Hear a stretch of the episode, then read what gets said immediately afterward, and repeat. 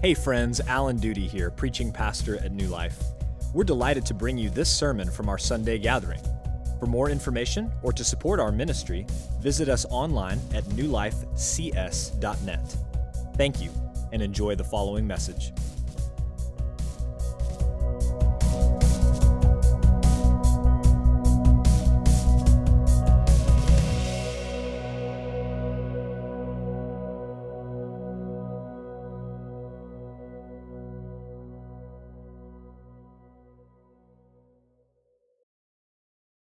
Charles Colson had a meteoric rise and fall. After graduating from Brown University, he became the youngest captain in the Marine Corps. He went to law school and earned his degree and then worked several years in politics before he was appointed special counsel to President Richard Nixon. He retired under pressure due to his role in the illegal Watergate scandal, and he went into private life. But after a few years, he was restless. He was fearful for his future. He didn't know what was going to happen to him. And a friend gave him a copy of Mere Christianity. That led to several conversations, which led to his conversion. And after his conversion, he became convicted that he needed to confess what he had done. And so that's what he did. He went to the authorities and made a full confession of his involvement in the Watergate scandal and he was sentenced to one to three years in prison. During that time, he fell into despair. He thought that he had ruined his chances of doing anything meaningful with his life. But when he got out of prison, God gave Chuck Colson a vision for what became Prison Fellowship International, which ministers to prisoners, ex prisoners, and their families. And today, almost 11 years after his death, it is the largest ministry to prisoners, ex prisoners, and their families in the world. It's touched thousands, millions of lives. And at one point, Chuck Colson thought that God could never use him again. Last week, we began the epilogue to John's Gospel in chapter 21, the part of the book that ties up the loose ends and answers questions that remain.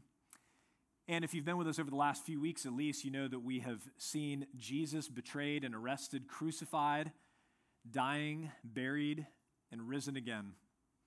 He appeared to Mary and to the women at the tomb, and then he appeared to Peter and the disciples multiple times. And now John is tying up those loose ends by answering the questions that still remain. Last week in verses 1 through 14, he answered the question what did the disciples do next? We saw that they went back to Galilee, and they didn't just go back to Galilee, they went back to fishing, went back to doing what they did before they met Jesus. This morning, we're going to answer the second question Did Peter ever reconcile with Jesus? We find that answer in our text today where Jesus is going to publicly initiate reconciliation with a repentant Peter and recommission him to serve. And so, friends, what we're going to learn today through the text is that God recommissions the repentant to a life of service. If you look there in verse 15, John notes that they had just finished breakfast. And if you go back to verse 9, which we covered last week, we saw Jesus cooking breakfast over a charcoal fire when the disciples met him on the shore after that last fishing trip. And friends, that's significant because this is not the first charcoal fire that we've seen in the Gospel of John. Take a look at John chapter 18. The servant girl at the door said to Peter, You also are not one of this man's disciples, are you? He said, I am not. Now the servants and officers had made a charcoal fire because it was cold and they were standing and warming themselves. Peter also was with them, standing and warming himself. So it's very interesting that the last time we saw a charcoal fire in John's gospel, Peter was publicly denying Jesus three times. And after he denied him that third time, here's what Luke records. And the Lord turned and looked at Peter. And Peter remembered the saying of the Lord how he had said to him, Before the rooster crows today, You will deny me three times. And he went out and wept bitterly. As we saw last week with the miraculous catch of fish, John seems to be drawing our attention to something that happened earlier in his gospel by mentioning a key detail in the story, in this case, the charcoal fire, that really doesn't serve a purpose except to trigger our memories. That we have seen something like this before in our reading of John's gospel. So, here in verse 15, Jesus and the disciples have finished breakfast, and look at what John records. Take a look at verse 15. Jesus said to Simon Peter, Simon, son of John, do you love me more than these? Now, hang on a minute here. Names in the Bible can be quite confusing and hard to keep up with, as you probably know. It's like our dog. Bless his heart and both of his brain cells. Technically, his name is Oliver, but we never really called him that. The kids started calling him Ollie, but I started calling him Ollie Gator which just got shortened to Gator. But now I just usually refer to him as you big bozo. so that's at least five names to keep up with. And here we have kind of the same deal. The man that we know as Peter is technically Simon, son of John, whom Jesus renamed Simon Peter, who goes by Peter, which in Aramaic is Cephas, meaning rock. Hopefully, you followed all that. Now, here's why I think this is important. In verse 15, John, his friend, the author of this gospel, calls him Simon Peter. But what does Jesus call him? Simon, son of John. And the reason that John calls him Simon Peter is because Jesus actually gave him that name. I want you to take a look at John 142 on the screen. It says, Andrew brought Simon to Jesus Jesus looked at him and said, You are Simon, the son of John. You shall be called Cephas, which means Peter. Take a look at Matthew chapter 16 now. Jesus said to them, But who do you say that I am? Simon Peter replied, You are the Christ, the Son of the living God. And Jesus answered him, Blessed are you, Simon Bar Jonah, that is Simon, son of John. For flesh and blood has not revealed this to you, but my Father who is in heaven. And I tell you, you are Peter, Petros or Cephas. You are Peter, meaning rock, and on this rock I will build my church, and the gates of hell shall not prevail against it. So, friends, what do we see in these texts here? As soon as Jesus met Simon the son of John, he gave him a name Cephas or Peter, meaning rock. That's the name that Jesus gave him. And when Peter made the great confession that Jesus is the Christ, the Son of the living God, how did Jesus respond? He said, I tell you, you are Peter, meaning rock, and on this rock I will build my church, and the gates of hell shall not prevail against it. But back here in verse 15, John calls him Simon Peter, but Jesus doesn't call him that. He calls him Simon, son of John. Why doesn't Jesus call him Peter, the name that he himself bestowed upon him? That's because Simon Peter is the rock. He's the one who made the good confession that Jesus is the Christ the Son of the living God. Simon, son of John, is the fisherman. He's the one who didn't know Jesus yet. He's the one who denied him three times, the one who went back to Galilee and said, I'm going fishing. You see, Jesus is asking Peter, Who are you? How do you identify yourself? How do you view yourself? Are you really Simon, the son of John, the fisherman? Or are you Simon Peter, the rock, the fisher of men? Brothers and sisters, these are very important questions. Questions that every one of us has to answer. Who are you? What's your identity? How do you view yourself?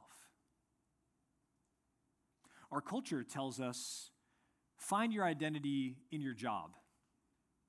You are what you do. Our culture tells us find your identity in success. You are what you've accomplished. Our culture tells us find your identity in your tribe. You are who you associate with. Our culture tells us find your identity in sexual desire. You are who you're attracted to. But, church, God does not view us in any of those ways, and He does not want us to view ourselves or to view each other in any of those ways either. Here's how God views us. Look at Galatians 3:26. For in Christ Jesus you are all sons of God through faith.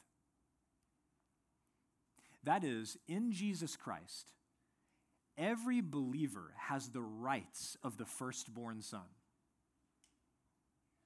There are no second class citizens in God's kingdom or in God's family. Every one of us, men and women, young and old, rich and poor, has the rights of the firstborn son in God's family. And you might say, Not me. You don't know how I've sinned. I'm forever identified with it in God's eyes and in my own eyes. I'll never escape it. That's who I am. But friends, that's not true. Look what Paul says in 1 Corinthians chapter 6. He says, Or do you not know that the unrighteous will not inherit the kingdom of God? Do not be deceived, neither the sexually immoral, nor idolaters, nor adulterers, nor men who practice homosexuality, nor thieves, nor the greedy, nor drunkards, drunkards, nor revilers, nor swindlers will inherit the kingdom of God. Now, listen to this. And such were some of you.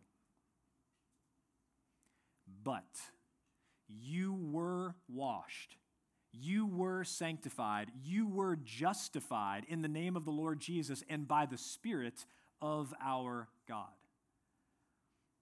Brothers and sisters, through faith in Jesus, you are not who you were that person is dead and gone. In God's eyes, you are no longer a stranger, an outcast, an alien. You are a beloved child. In God's eyes, you are no longer identified with your sin or your former sin. You are a saint. That is how God views you. But the question is is that how you view yourself? Is that your identity? Is that the identity that you've embraced? In your own eyes, are you washed and sanctified and justified in the name of the Lord Jesus and by the Spirit of our God? Or are you still identifying with who you were before Jesus revealed himself to you and called you to repent and follow him? That is the question that Jesus is asking Peter. I think that's why he calls him Simon, son of John. Now let's go back to verse 15 again. Look what Jesus asks him Simon, son of John, do you love me more than these? Well, what does the word these refer to? More than these well, it seems clear that Jesus is either referring to the other disciples or the fish and the fishing gear. Those are the immediate reference. Those are the things that are around the other disciples and the fish and the fishing gear. And most commentators I read said he's got to be referring to the other disciples. But, friends, it's hard for me to think that Jesus was asking Peter, Do you love me more than these other guys love me? For several reasons. First, Jesus never promoted competition among the disciples. In fact, every time they were competing with each other about who was going to be the greatest in the kingdom or who was going to sit on the right and the left hand, he squashed that immediately. He said, if you want to be great, you got to serve. If you want to be first, you've got to be last. Jesus never tolerated or encouraged comparison among the disciples. So it's hard for me to think that Jesus is going to say at this point, Peter, in front of all the other disciples, Peter, do you love me more than these other guys love me? What good could come from asking such a question? Second, if that is the question that Jesus is asking, Peter doesn't understand it that way. If Jesus is asking, Do you love me more than these other disciples do? Why does Peter answer, Yes, Lord, you know that I love you? Well, if I'm Jesus, I'd be like, That's not what I asked. I didn't ask, Do you love me? I asked, Do you love me more than they love me? And yet, three times, Peter responds in the same way You know that I love you. So, if Jesus is asking the question, Do you love me more than these guys? Peter doesn't seem to understand it that way. And then, third, that interpretation doesn't seem to fit the context. I want you to remember all that we've looked at so far here in John chapter 21. What is the context here? Peter promised never to fall away. He promised to die with Jesus if that was what was necessary, and then he denied him three times. Jesus had risen from the dead, but what did the disciples do? They go back to fishing. How did that go? Well, they fished all night and they caught nothing, but Jesus showed up and produced a miraculous catch of fish, just like in Luke chapter 5. And at the end of Luke chapter 5, Peter is very afraid. But Jesus tells him what? Do not be afraid. From now on, you will be catching men. From now on, from this moment forward, you are no longer a fisherman, you are a fisher of men. But then, after Jesus rises and appears to them, they go back to fishing. I think that's why Jesus calls him Simon, son of John, because that's who Peter was before he met Jesus. He was just John's son, a fisherman, and that's what he went back to doing. And so, friends, I could be wrong. Maybe Jesus is asking Peter if he loves him more than the other disciples do. But because Jesus never promoted competition, Peter never answers that question, and that understanding doesn't seem to fit the context. I don't think that's the case. And so let's assume that Jesus is asking Peter, Do you love me more than fishing? That is to say, do you love me more than you love your old life? The next question is, why does Jesus ask him that three times? Especially when we know, and Peter knows, that Jesus already knows the answer. Three times Jesus asks the same question, and three times Peter responds, Yes, Lord, you know that I love you. The third time, he even adds, You know everything. I mean, what is Peter going to do? Lie? Jesus is omniscient, he knows all things, he already knows the answer. And so Peter is confused as to why Jesus would be asking that question three times, and he's grieved because Jesus asks him that question three times in front of the other disciples, no less. So, why does he do this? Why does he ask that question three times? I want you to think back to what has happened. In the courtyard that night, by the charcoal fire, Peter publicly denied Jesus three times. He said, I do not know the man. And now the disciples are all sitting here on the beach around a charcoal fire, the exact same setting, and Jesus asks him this question three times Do you love me? he is initiating reconciliation with Peter in a public forum in the same setting to get him to undo those denials with these public professions of his love and devotion to Jesus. Jesus is initiating reconciliation with him. He doesn't ask him, Do you know me? He asks, Do you love me? And there's a big difference between knowing and loving. But, friends, I think the beauty of this whole situation in Jesus asking these same questions three times and Peter responding with the same answer three times is because it helps us to understand what I think is really going on here in the whole chapter. Because we still haven't fully answered the question why is it? Why is it probable that Peter went back to fishing? We still haven't answered that question fully and completely. Peter loved Jesus. Jesus affirms that. Peter knew that Jesus was alive. Friends, I think maybe Peter went back to fishing because the full answer to Jesus' question is Yes, Lord. You know that I love you, but I don't think you can use me anymore.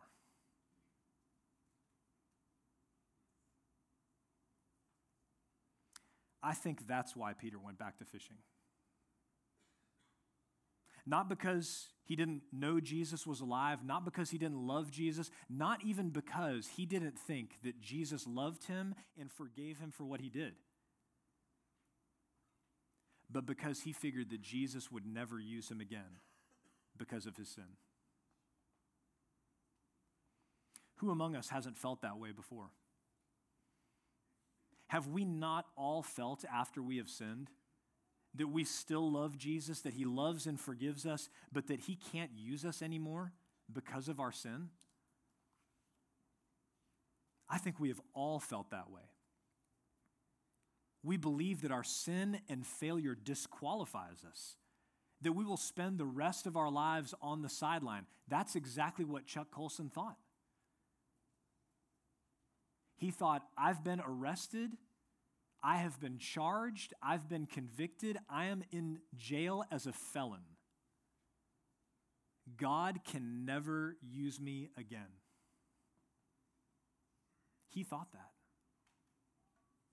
I believe that Peter thought that. But, friends, there is no one among us who has not sinned and failed Jesus. There is no one among us who has obeyed Jesus perfectly and completely who has always honored him in our hearts and with our words and with our actions and with our choices. I think this is exactly how Peter felt, which is why he went back to fishing. He loved Jesus, he just didn't think that Jesus could ever use him again. And if that's right, I want you to listen to their interaction with that understanding. Simon, son of John, do you love me?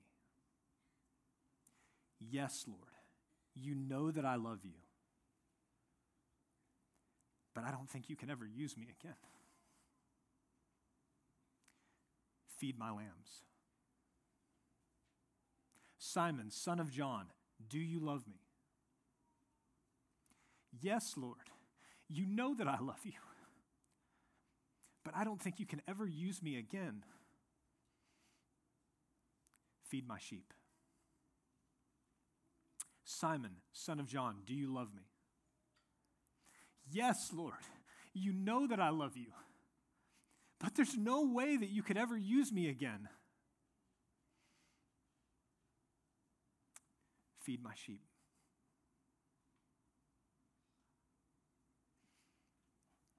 Through this interaction with Peter, Jesus is telling him, Jesus is telling all of the disciples, Jesus is telling every person who will ever live if you will confess your sin, if you will turn away from it and turn to me in repentant faith, I will use you. I will transform you into a beautiful display of my grace. I recommission the repentant. Here's how Paul says it in 2 Timothy chapter 2. Now, in a great house, there are not only vessels of gold and silver, but also of wood and clay, some for honorable use, some for dishonorable. Therefore, if anyone cleanses himself from what is dishonorable, he will be a vessel for honorable use, set apart as holy useful to the master of the house, ready for every good work. So flee youthful passions and pursue righteousness, faith, love, and peace, along with those who call on the Lord from a pure heart. Christian, maybe like Peter, you have sidelined yourself, believing that God could or would never use you ever again because of your sin and your failure. You believe that even if Jesus still loves you and forgives you, he can never use you again. But I hope that you see from this passage that that is not the case. If he can still use Peter, a man who publicly denied even knowing him three times to feed his lambs and his sheep, to tend his lambs and his sheep, believers, young and old, that needed spiritual instruction and spiritual care, then, church, Jesus can still use you. He will still use you. But to be used by Jesus, you have to follow Jesus. And following Jesus is very costly. Let's pick up here in verse 18.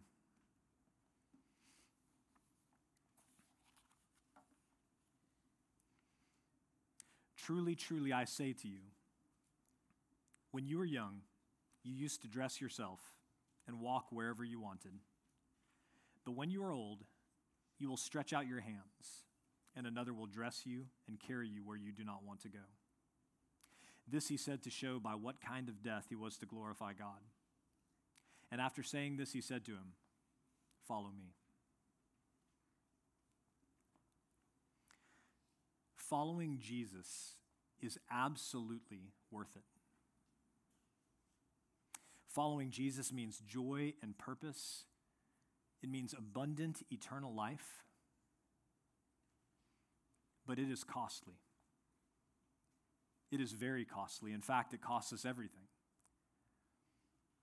And that is obvious from what Jesus tells Peter here in verses 18 and 19. He tells him there will come a day, many years from now, where he will stretch out his hands, a euphemism for crucifixion, and he will be led away to his own execution.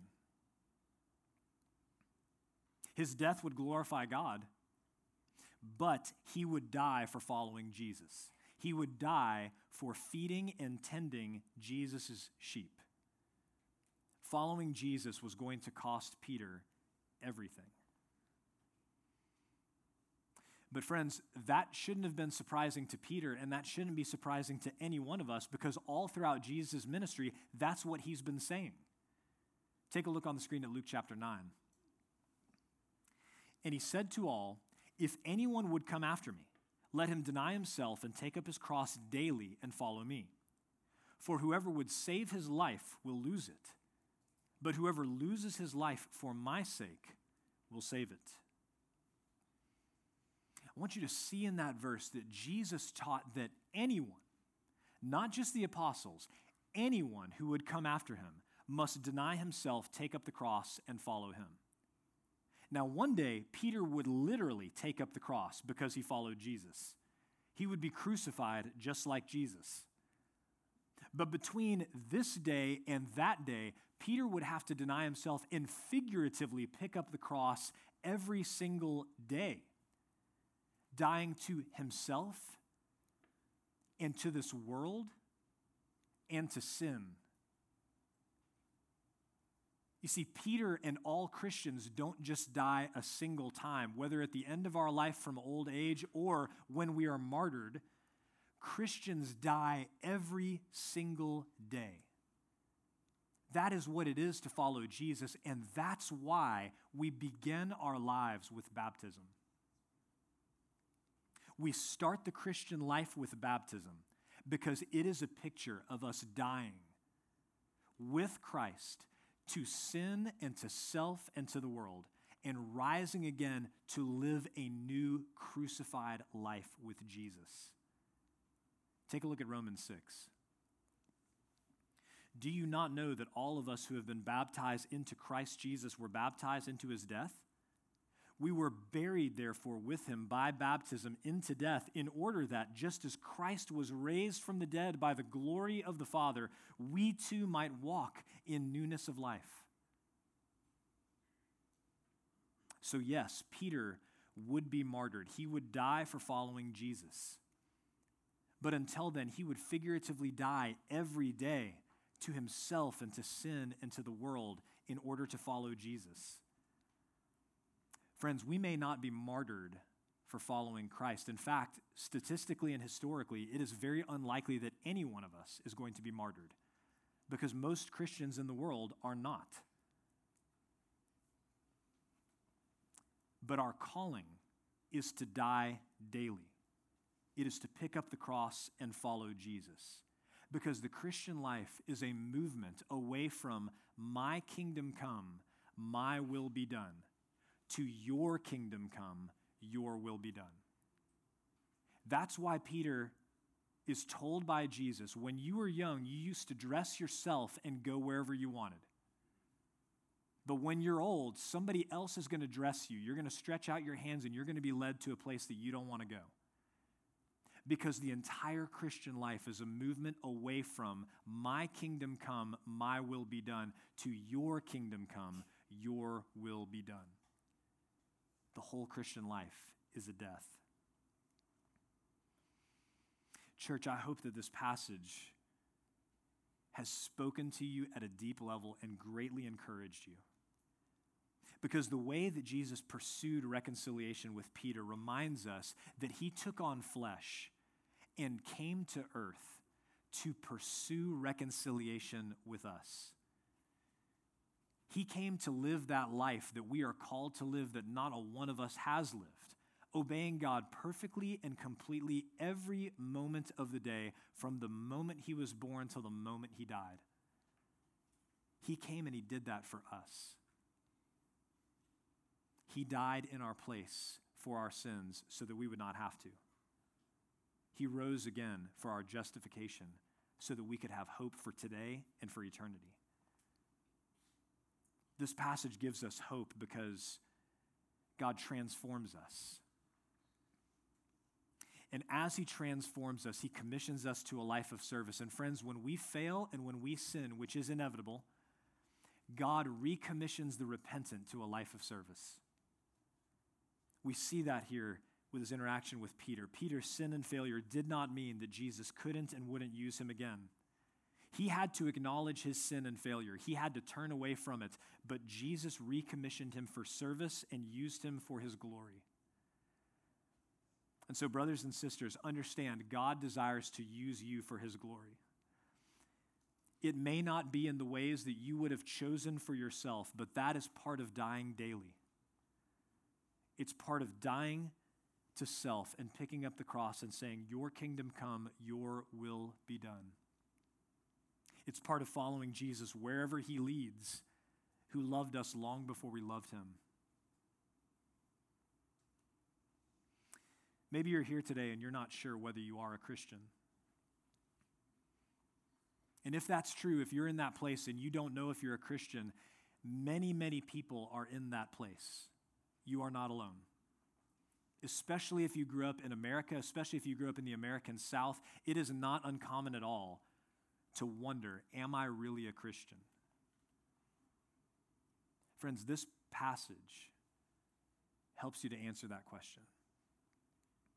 Because in this passage, God is asking you three questions Do you love Jesus? He's not asking if you believe that he exists. Do you love Jesus? He's not asking if you just believe that he died and rose again. Do you love Jesus more than these? These grades? These career opportunities? These relationship possibilities? These successes, these possessions, do you love Jesus more than anything else? My friends, that is what Jesus is asking you today. And I want you to remember Peter's reply Lord, you know everything. He knows everything. He already knows if you love him or not. He already knows if you love him more than you love anything else in the world or not. He already knows that. But, friends, it's critical that you know that. You need to know whether you love Jesus more than these. And so I encourage you to ask that question today. And if you're not sure of the answer, to read John's gospel, to read First John, that's why he wrote that letter, to talk to another Christian who's here today, to talk to a pastor.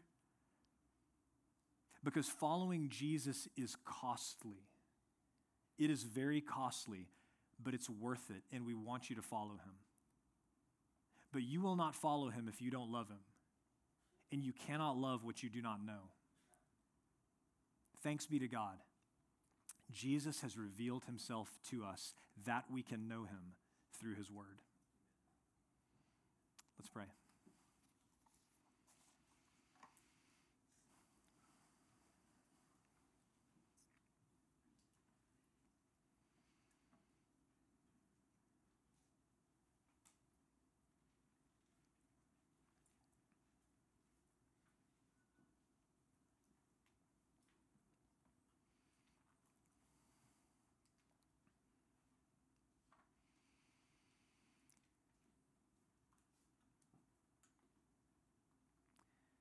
Father, as we read this passage,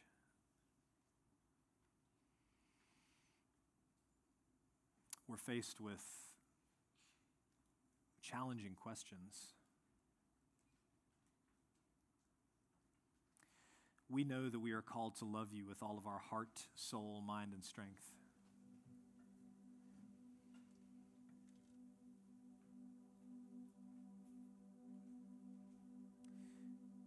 And like Peter, the best that we can do is say, Lord, you know that we love you. We don't love you as we should. We don't love you with perfect consistency. We don't always love you more than we love other things in this world. But we say this morning, Lord, we do love you. And we pray that you would help us to live as those who love you, as those who have reordered their lives around Jesus and his resurrection, his promise of eternal life, his power over sin, his power over death. God, I pray for those who know they are not Christians or those who are unsure as to whether they are Christians. I pray that you would draw them to yourself. That they would see Jesus as one who left everything to come for them. That he is a gracious and merciful Savior. I pray that they would run to him this morning.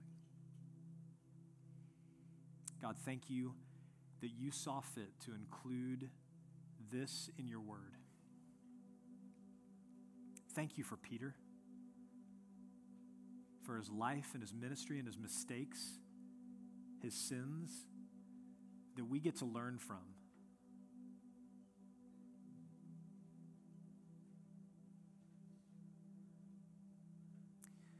We pray that we would walk in a manner worthy of Christ. In Jesus' name we ask. Amen. Thank you for listening to the sermon audio from New Life Baptist Church in College Station, Texas. For more information or to support our ministry, visit us online at newlifecs.net.